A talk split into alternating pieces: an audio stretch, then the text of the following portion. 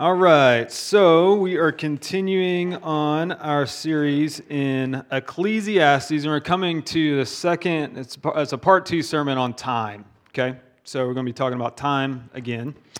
And um, one of the things that uh, Kohelet talks about in, in chapter three is that there's a complexity to time um, in that there are both good seasons and bad seasons, and we ought to view our lives with a both and approach, not an either or approach. And so we're going to um, talk about what that what that is and how helpful that can be. And so this is from Ecclesiastes 3. We're going to read the first verse of chapter 3 and then verses 3 and 4 and then we're going to skip to chapter 7 and read 3 verses from chapter 7, okay? So, this is God's word to you today. For everything there is a season and a time for every matter under heaven a time to kill and a time to heal, a time to break down and a time to build up, a time to weep and a time to laugh, a time to mourn and a time to dance. In Ecclesiastes 7, verses 8, 10, and 14. Better is the end of a thing than its beginning and the patient in spirit is better than the proud in spirit. Say not, Why were the former days better than these? For it's not from wisdom that you ask this. And verse 14, In the day of prosperity be joyful, and in the day of adversity consider God has made the one as well as the other, so that man may not find out anything that will be after him. Okay, so it's our practice here to spend some moments in silence. And what we do in that moment is that it's a time to remember that God is present with us. And that is actually all we ever need. That his presence is here among us in our midst. And that is what will fortify us to get through seasons of our life to understand the times. And so we're asking God by his Holy Spirit to remind us that that's true. Okay? So we'll spend some moments in silence and we'll look at this passage. Let's pray.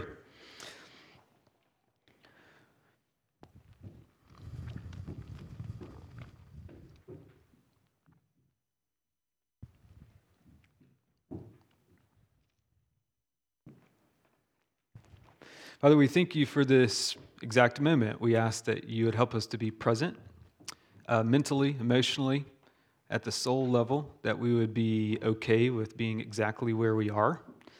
Um, and we know that there are many uh, distractions that come to us, whether that's internal thoughts or distractions about how we ought to use this particular time. But we're here, Lord. We're here because we want to hear from you.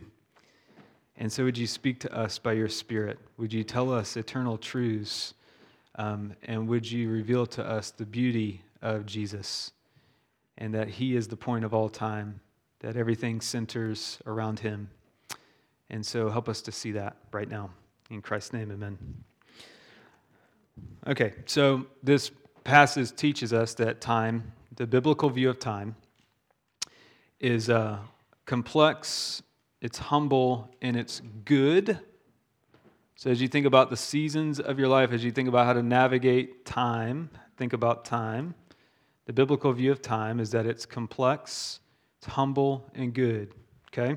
So, point one, the complexity of time. I'll reread verses 1 and 3 through 4. For everything there is a season and a time for every matter under the sun or under heaven. Verse 3 a time to kill and a time to heal, a time to break down and a time to build up, a time to weep and a time to laugh and a time to mourn and a time to dance. The original and the dance can be translated a time to skip about.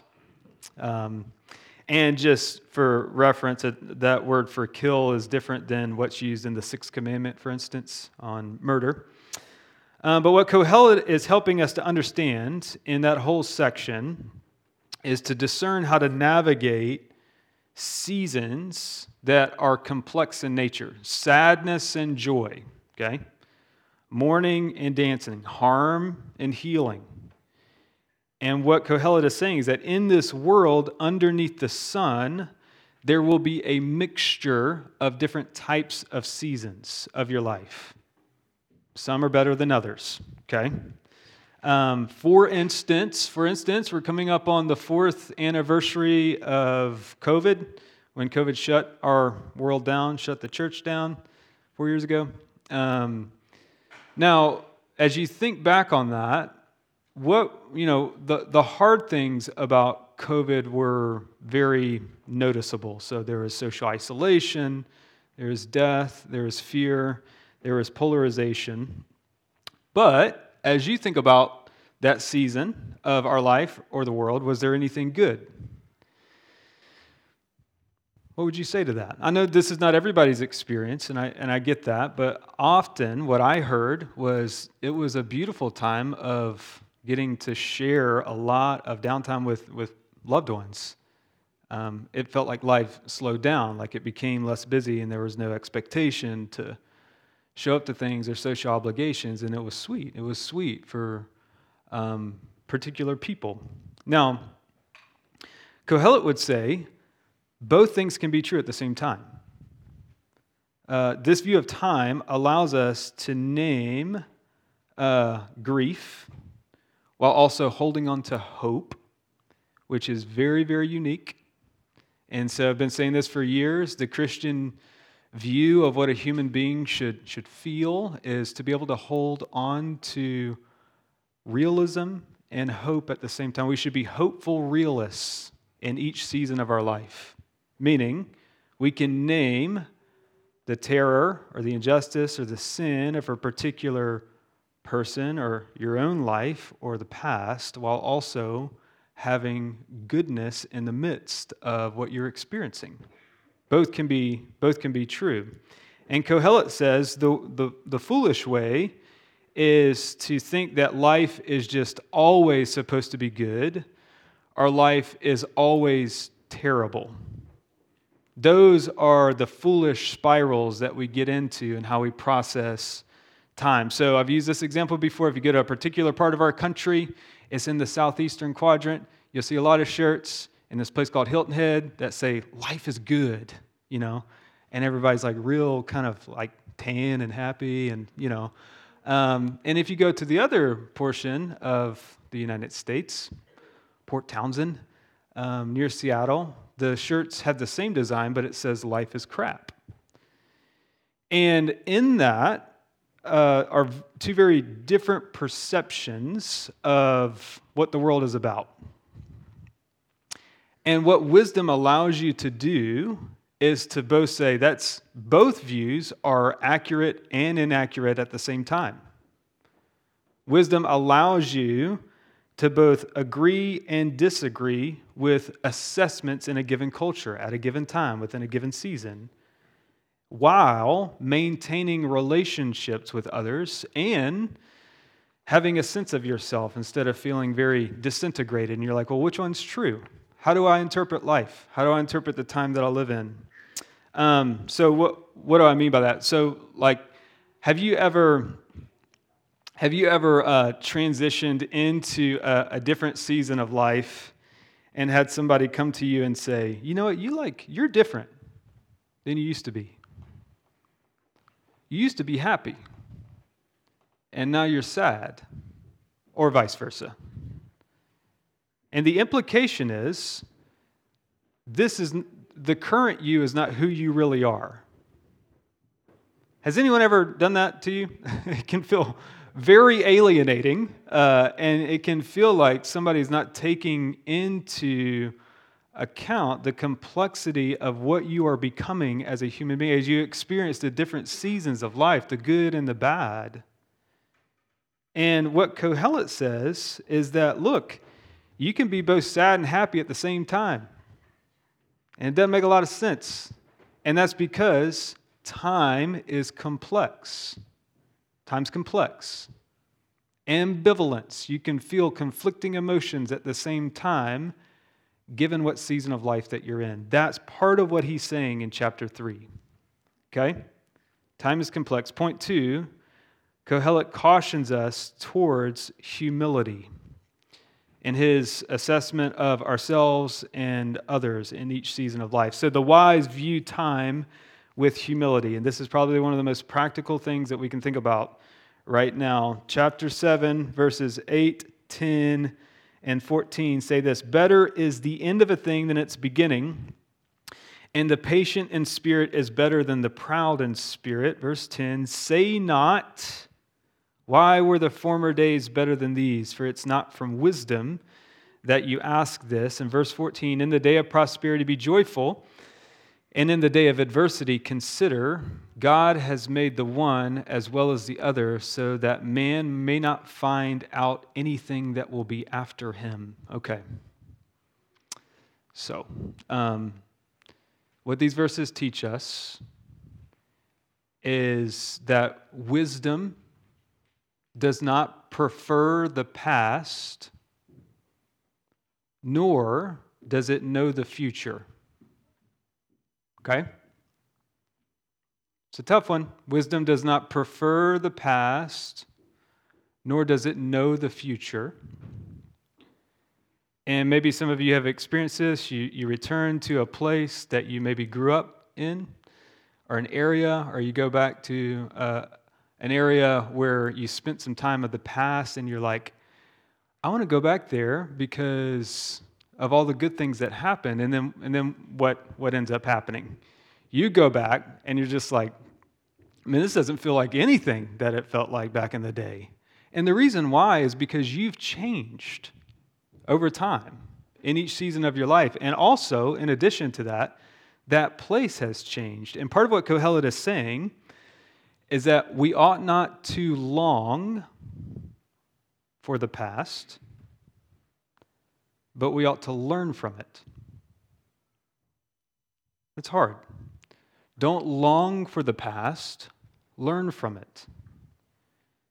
Time, especially if you've had some sort of idyllic experience in the past, you got to be careful because time can act as a preservative and it can trap you into being a fool because you always want to get back there. And that's what that's exactly what verse 10 says in chapter 7. Don't say, Why were the former days better than these? Preferring the past is unwise and can blind and embitter us to the present moment that we're actually in. And so we can't be present because we're always wanting to be back there in the past. So, Annie Dillard says the absolute is available in every age. Listen to this. There never, there never was a more holy age than ours, and never a less. What she's saying is that the potential for God's presence in a given age is never more challenging or less in this given moment. I'm not sure I've, I've heard many people ever talk like this. And it's very much in line with what Kohelet is saying. He says, Nostalgia is not wise, cynicism is not wise. Genera- generationally, okay, we got to think about this in our present moment. Generationally, it is very, very easy for us to judge each other. And we have five generations living in this current moment. Five. And just because we're all experiencing this same time in this current moment, we are having vastly different interpretations of our time. Okay? And so the question is how can we move forward together in this particular time and this particular season? Verse 14 is, is the wisdom of the day in the day of prosperity be joyful. So there's good things, you can, you can rejoice in that good. But in the day of adversity, consider God has made the one as well as the other, so that man may not find out what will come after him. So that's a very, very difficult verse to practice, but here's partially what it can lead us towards it can lead us towards generational humility it can lead us towards being humble with the time that we're actually in. Meaning, if we do not know the immediate future, and none of us do, we can learn from each other. We're all in the same boat. We can listen with curiosity. And we're all in need of wisdom because none of us knows what tomorrow holds. We can work with one another, not against one another, even when we differ. How?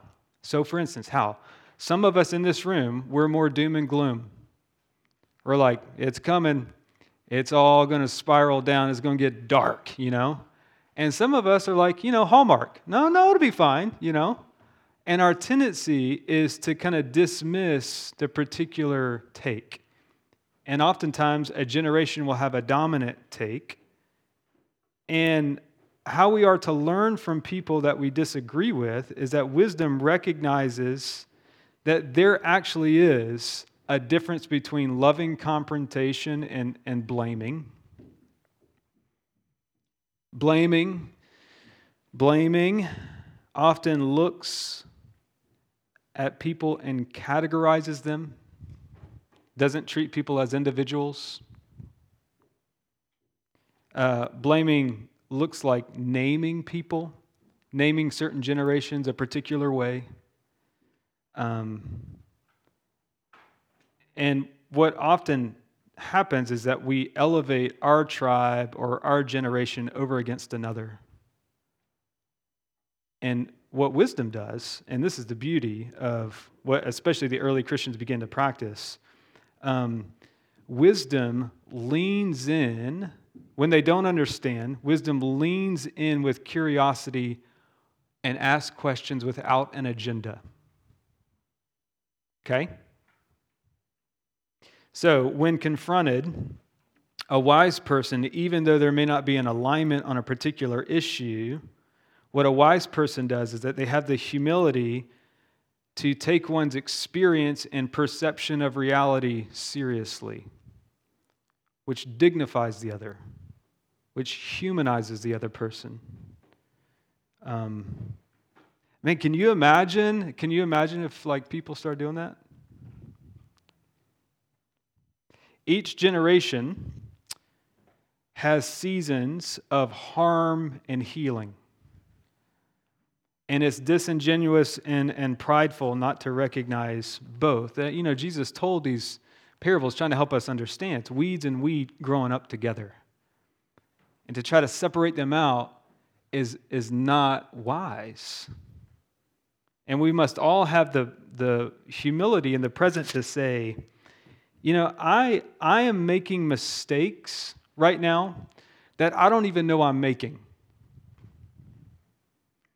And in the future, if those mistakes are ever revealed to me that I was foolish in some ways, through humility, God can help me see how He is at work in fresh new ways. And it can be enlivening so long as I'm not too prideful to say, Yeah, I messed up.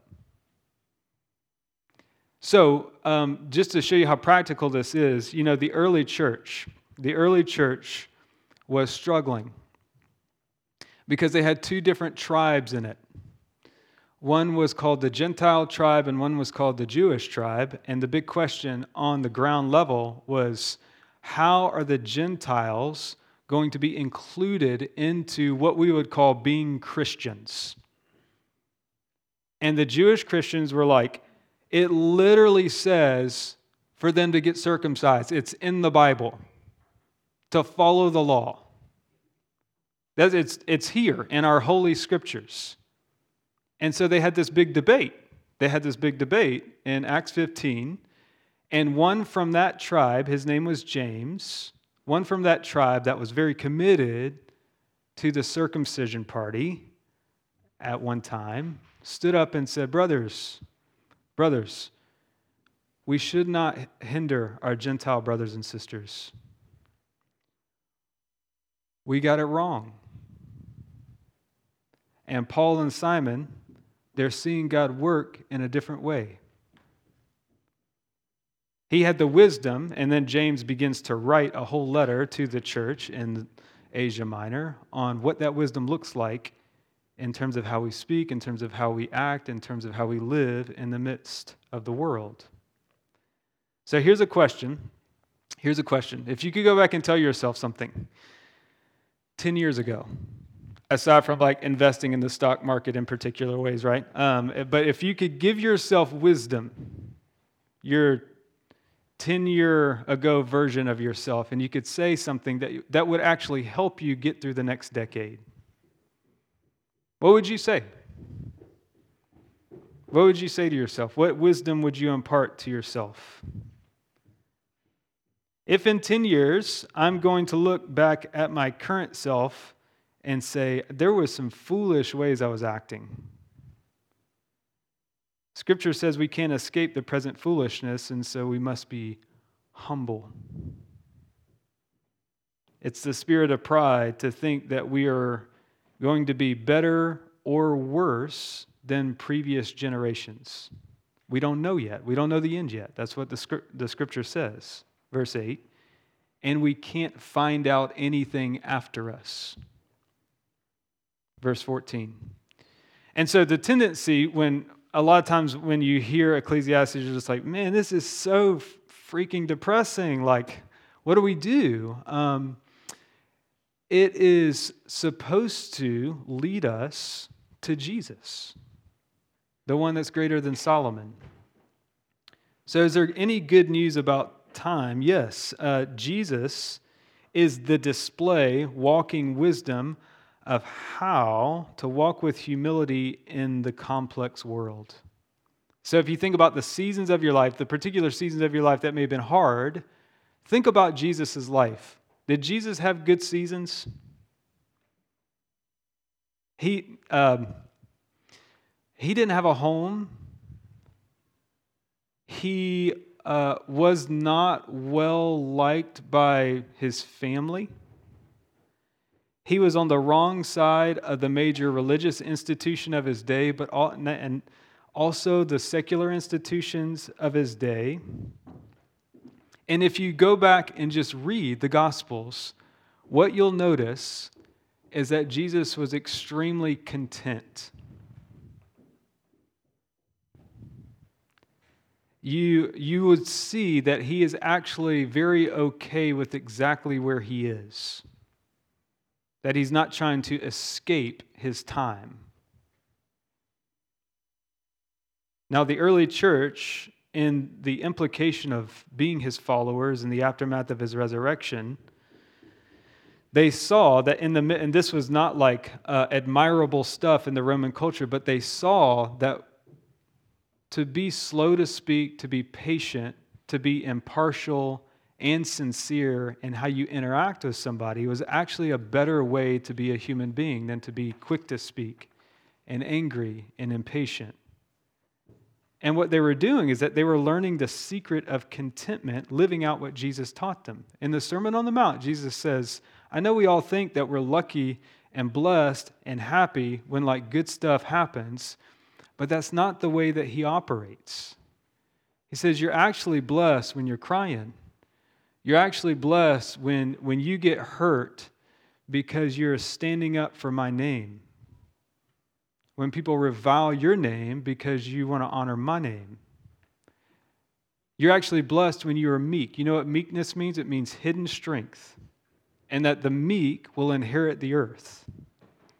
And so, as you assess your life and the seasons of life that you're in, Jesus says, Do you want to become a person who, when the storms come and you get tossed about in the midst of hard seasons of life, do you want to be a person that's unflappable? Then build your life on me, he says. Build your life on what I say. Build your life on his kingdom. Let him become your foundation. And if you know Jesus will never leave you, no matter what age or season you're in, you do not have to be driven by fear.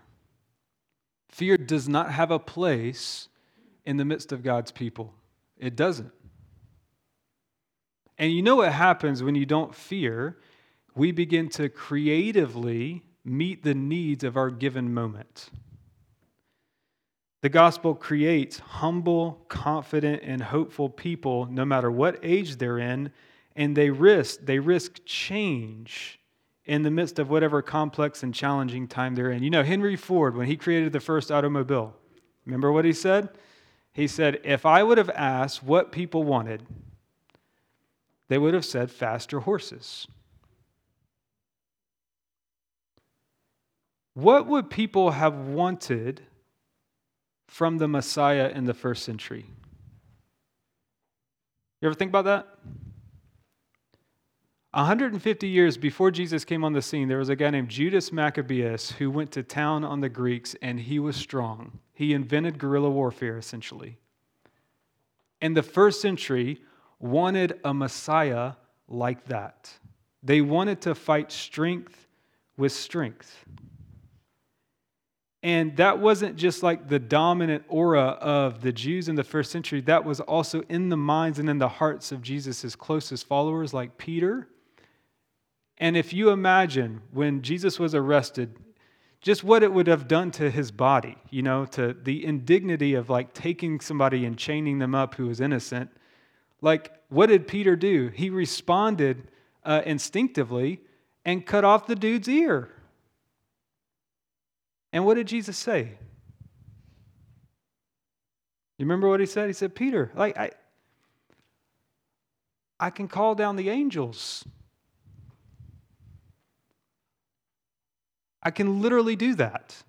And what he, he was claiming to be God. He was the, in the Old Testament, the Lord of hosts.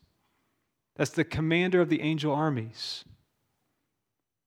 And so what Jesus is doing is saying, look, in this time, I am letting evil swallow me. That's what I came to do. I'm letting the bad circumstance of what, of what I'm called to do completely overtake me. And the reason why he did that is to show us that there is no other human being like Jesus. He is the only one. He's the one who created the sun and, and came to live life under the sun. Um, when he came down 2,000 years ago, uh, he completely changed our understanding and concept of time, and now time revolves around him. He changed the course of how we even think about time. And I'm not talking about like BC and AD because we changed that, you know, BCE. And um, I'm not talking about that cultural stuff. I'm, I'm talking about he, he altered how we view time. Um, I saw, I drove down to Texas uh, on Monday, and it was, it was interesting because I got to see the sunrise and the sunset in the same day. Um, and logically, you know, if you're just thinking purely like in observational terms, it sure seems like the sun revolves around us. You know? Like if you're just, if you're just like watching the thing, right?